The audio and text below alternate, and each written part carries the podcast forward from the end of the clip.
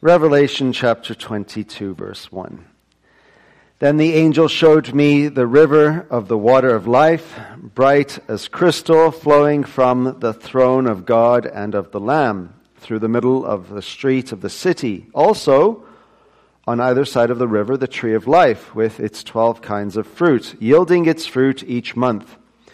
The leaves of the tree were for the healing of the nations. No longer will there be anything accursed, but the throne of God and of the Lamb will be in it, and his servants will worship him. They will see his face, and his name will be on their foreheads. And night will be no more.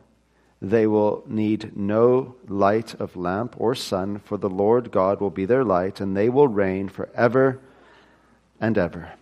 Let us pray. O oh Lord, we thank you for your words and ask that, as precious as these words are, they would not be words that fall on deaf ears, but rather ears of faith that receive them as the very words of promise, of life, of hope, of joy, of comfort, of peace, of all that you intend them to be. We ask this for Jesus' sake. Amen. Well, I want to begin by asking a highly sophisticated theological question. And I don't normally do this, but it will hopefully help you to crystallize some of the thoughts that are going to emerge in the next uh, few minutes. And the question goes like this, and uh, just as a brief warning, typically the answer that I believe to be true has been embraced by heretics over the course of church history. Uh, that shouldn't worry you, though. Um, if Adam had not sinned, would the Son of God become incarnate? If Adam had not sinned, would the Son of God become incarnate? I told you that's a pretty uh, serious theological uh, question, and it has been uh, debated and discussed by theologians over the centuries. Uh, some are of the mindset, this is uh, nonsense. He did sin, let's get on with it. There are those types of people. You know, matter of fact, what happened? Let's deal with it. Others, you know, they uh, think this is a great time to speculate and think about these things. I personally would do so not over a coffee. I warned the people earlier don't come ask me after what my view is when I'm holding a coffee, only if I'm drinking wine, and then maybe even then you won't get an answer. The reason it is important, of course, though, is because what we see here, without overstating the issue, is the very point of your existence as a Christian. And there's an old theological saying that what is first in God's intention, what is first in God's intention, is last in execution.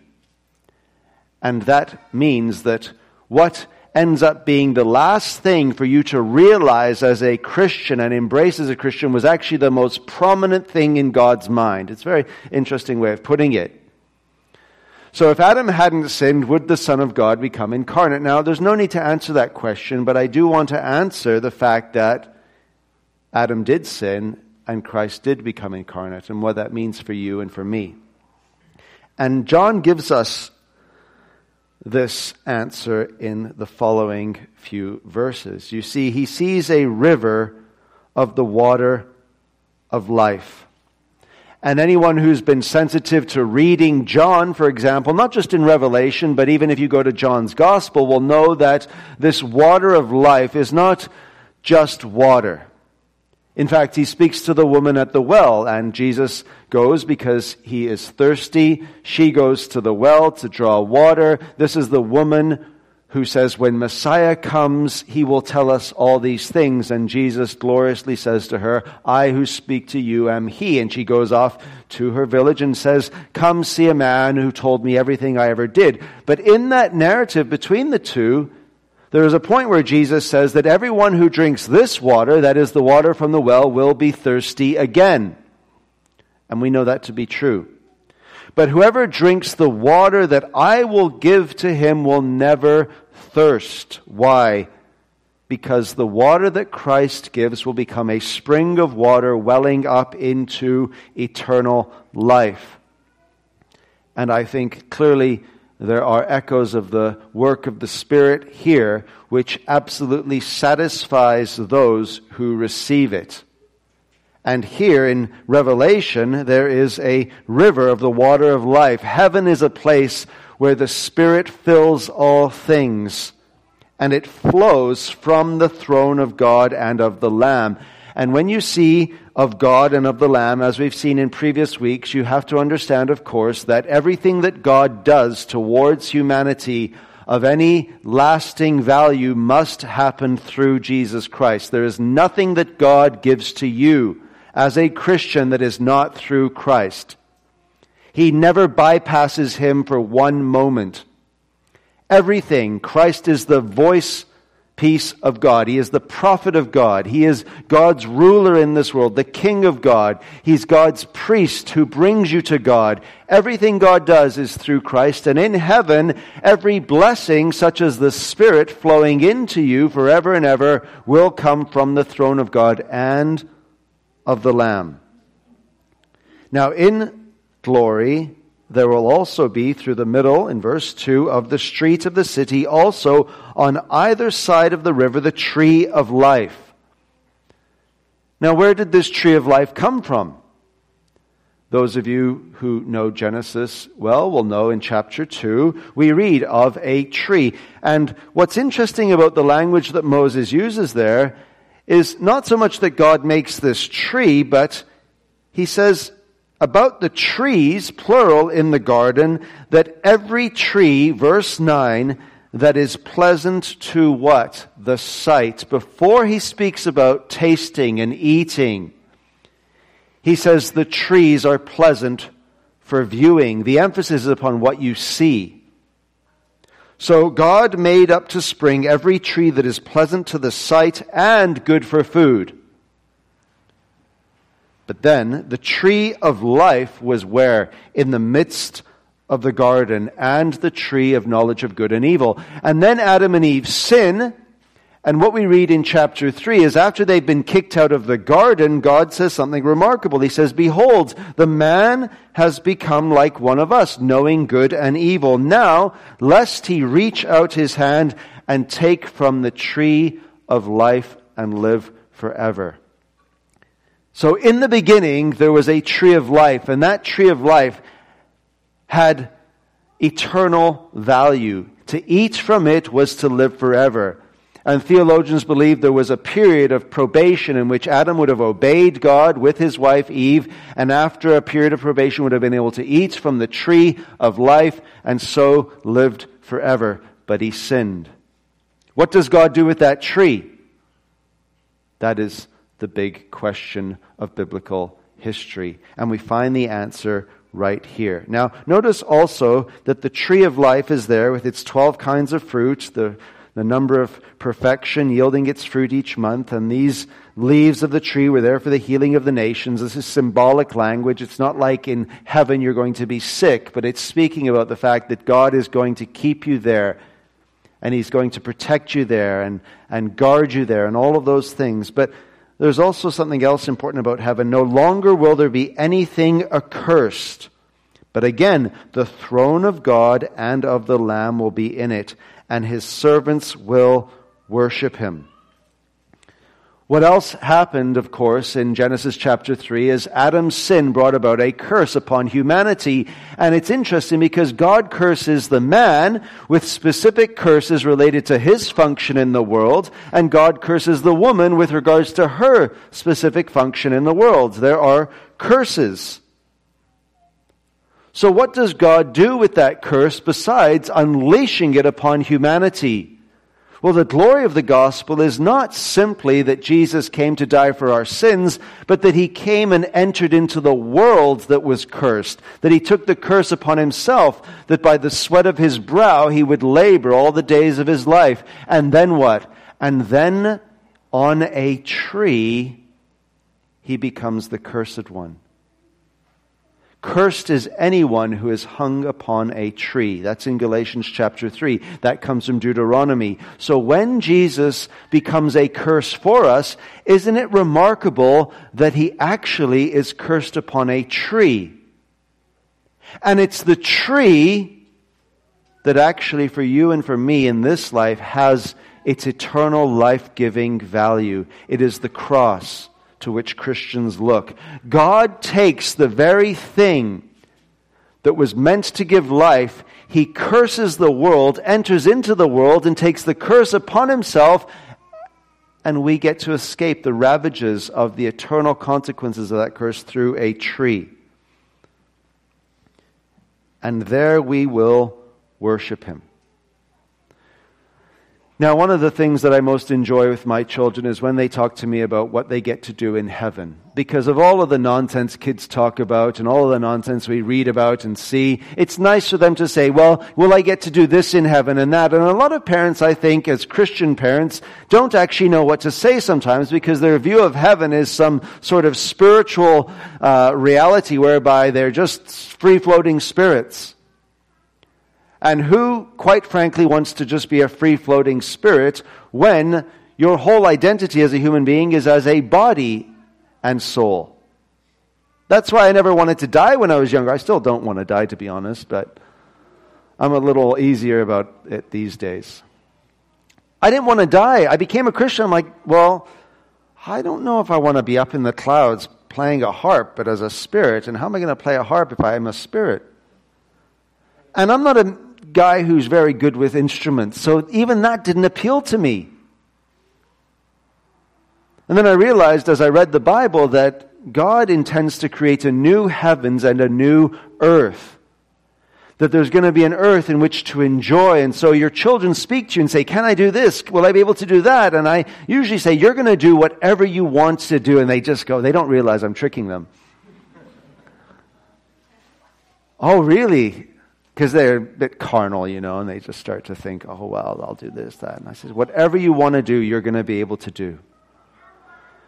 But I can tell you, while I don't know whether we'll have a soccer match in heaven, and I don't know whether we'll be golfing on the most beautiful golf courses, we will be worshiping Him. His servants will worship. And then comes the next I think, five words that are probably the most important words of theology that you can possibly embrace. Does that sound like an overstatement? It isn't. Verse 4 They will see his face. They will see his face. I'm not sure you understand how privileged you are to be living at this point in church history that is to say, as good as the early church fathers were, and as good as many of the medieval church fathers were, and as good as even the Reformation theologians were, there was something that they missed, let's say.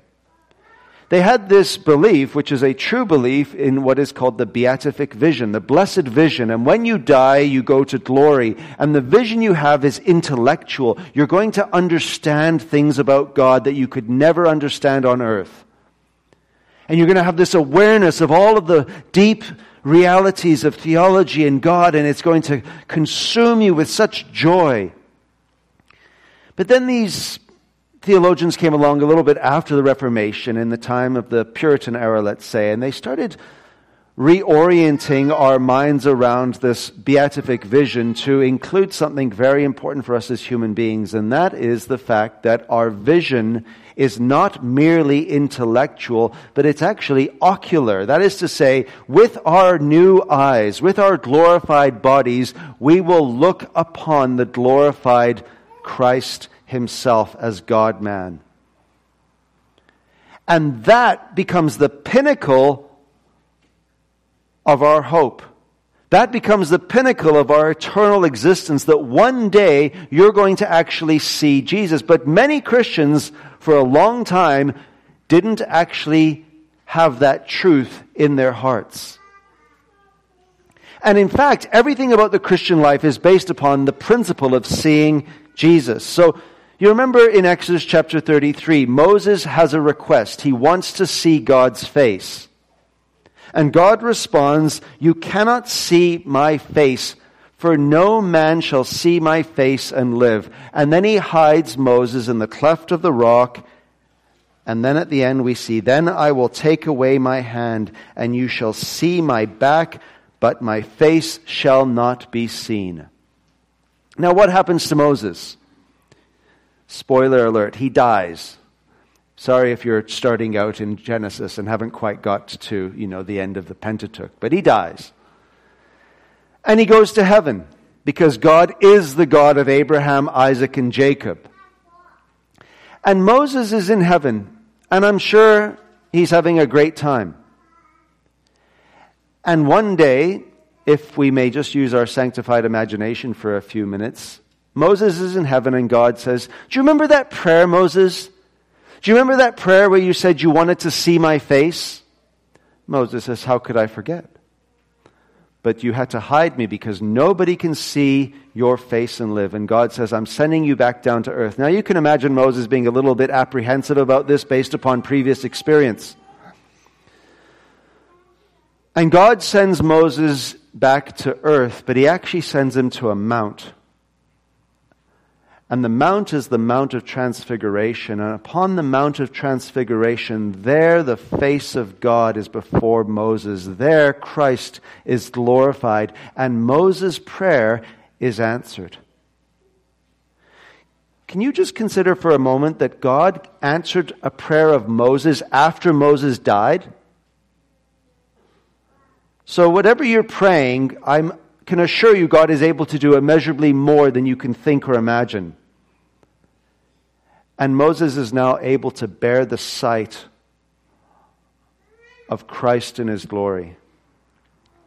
Now, you see, this is important because as you read then the New Testament, you find that Paul has this idea that really the way in which we are sanctified, the way in which we become more and more like Christ is by looking to Christ. So in 2 Corinthians 3:18, one of my favorite verses, he says, "And we all with unveiled face beholding the glory of the Lord, are transformed into his image from one degree of glory to another. This comes from the Lord who is the Spirit. In other words, in this life that you live by faith, which he says in the next chapter, verse 5, in this life, the way in which you are made like Christ is by beholding Christ by faith.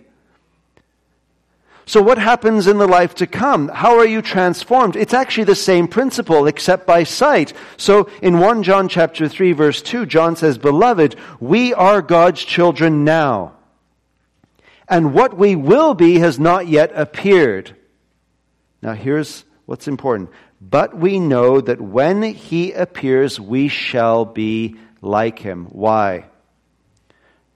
Why will we be like Jesus Christ when he appears? John says, For we shall see him as he is. In other words, the sight of Christ is utterly transforming why will you be glorified? Because you will see Christ. Not just because God's powerful and God says, oh, I can make glorified humans everywhere. No, He actually lets His Son return. And in that return, it's the sight of Him that will transform your lowly body. But in this life, it's the same principle. You are transformed from one degree of glory to another by beholding Christ, by looking to Christ by faith. And that's your life. That's your eternal existence. Beholding Christ by faith in this life, beholding Christ by sight in the life to come. And it will be forever. Look at verse 5. And night will be no more. They will need no light of lamp or sun, for the Lord God will be their light, and they will reign forever and ever. There's a dot on the wall in this church that I marked. Could you please find it for me? I did this this morning, but there are a lot more younger kids, and it completely distracted them. Because, you know, my boys are very competitive. They get it from their mother, and you see, they thought they could still find the dot.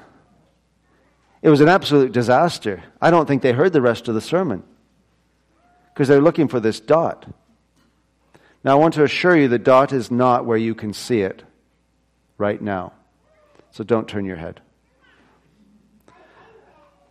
But that dot, and if you really have enough money, I'll show you where it is after.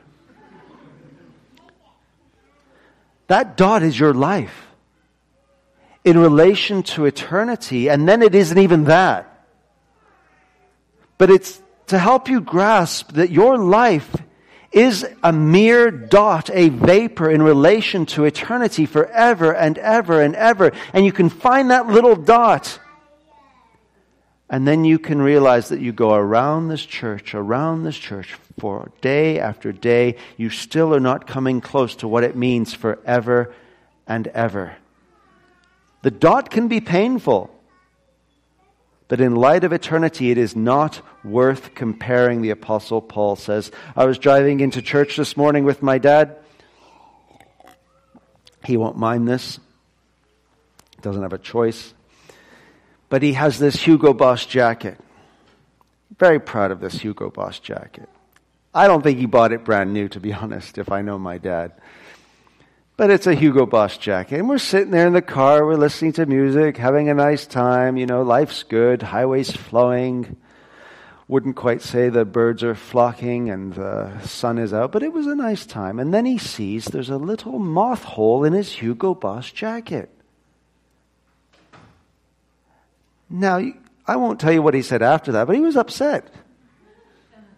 Because then he found another little moth hole. Now you can't see the moth holes. If he just walks around and cruises around and says hi to you, no one's going to be going up and seeing the little moth hole. But you know, for him, it ruined the entire jacket.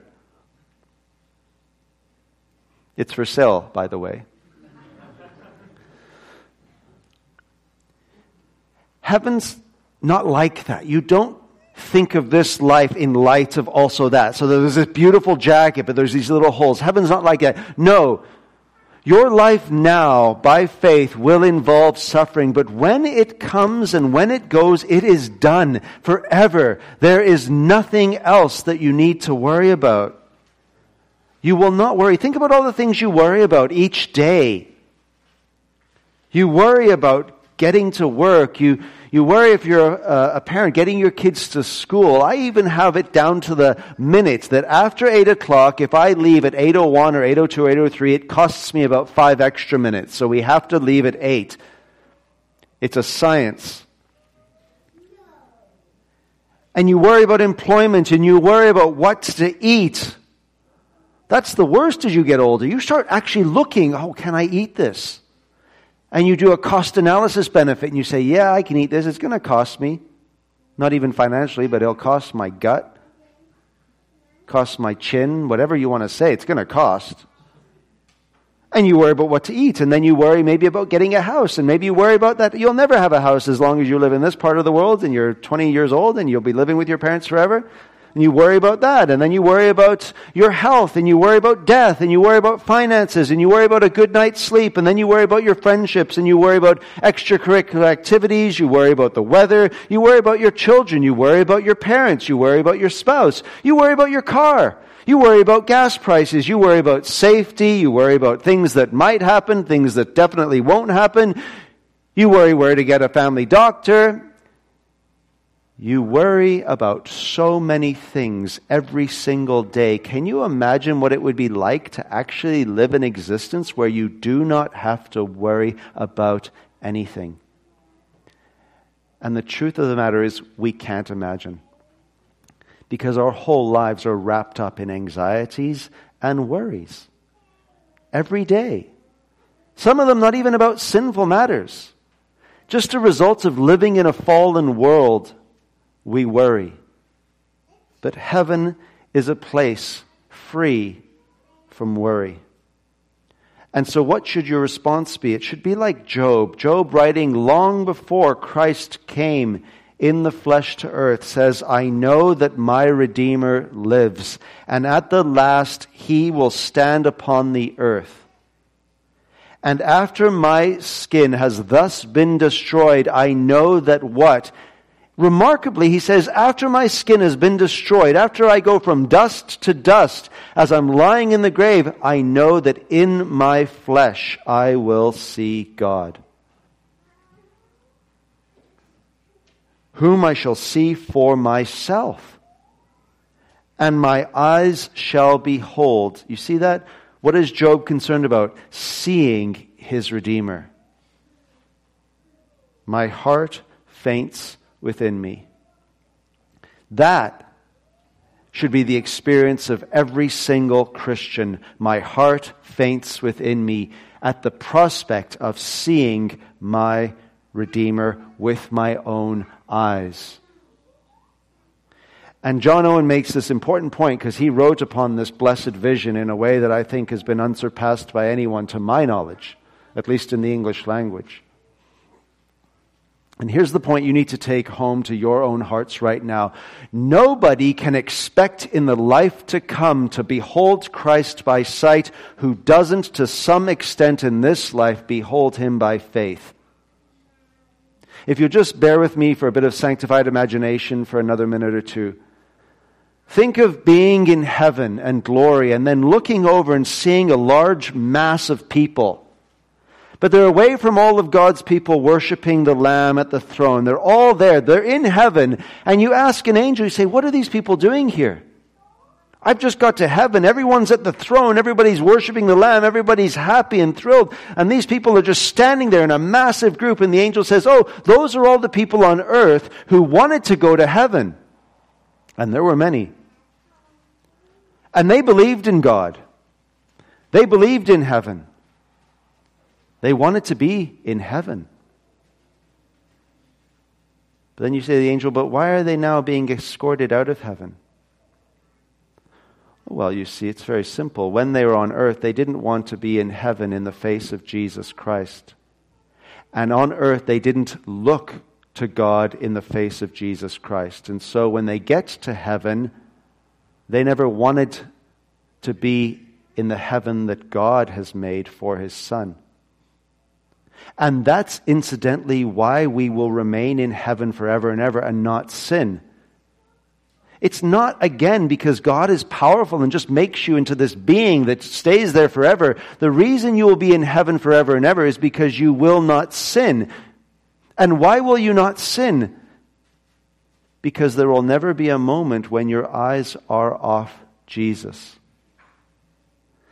Remember Peter walking on the water? And he's looking at Christ and he's walking on the water. But then I think it's in Matthew chapter 14, verse 30. He looked at something else. It's interesting the detail that Matthew adds. He saw the wind and he began to sink. When you take your eyes off Jesus in this life, when you do not live by faith in the Son of God who loved you and gave himself up for you, you will sink. You will sink into your sin. And so the real solution for every problem in this life is to behold the glory of God in the face of Jesus Christ. And that means looking to the tree of life, which was actually for Christ the tree of death. The tree that he hung upon is the tree that you will receive eternal life from. You could say, the Bible's all about a tree, and you could be right. You could say the Bible is all about beholding Christ, and you would be right. And the truth is, it's all of those things. Everything about your existence, everything about your eternal existence is summed up in whether you are looking to Christ or not. And when you sin, it is almost always certainly a case you are not looking to Christ. And when you are able to live for God's glory and enjoy His presence, it's because you are beholding the Son of God by faith in this life with the hope of beholding Him by sight in the life to come. Let's pray. Oh Lord, we thank you for your word and ask that we may not look at the wind, so to speak, as Peter did, but we may look consistently, habitually, and joyfully to Christ. Christ crucified upon a tree, Christ glorified upon a throne, and Christ returning so that our lowly bodies may be transformed into his glorious body by the power of looking upon him. We ask this for Jesus' sake. Amen.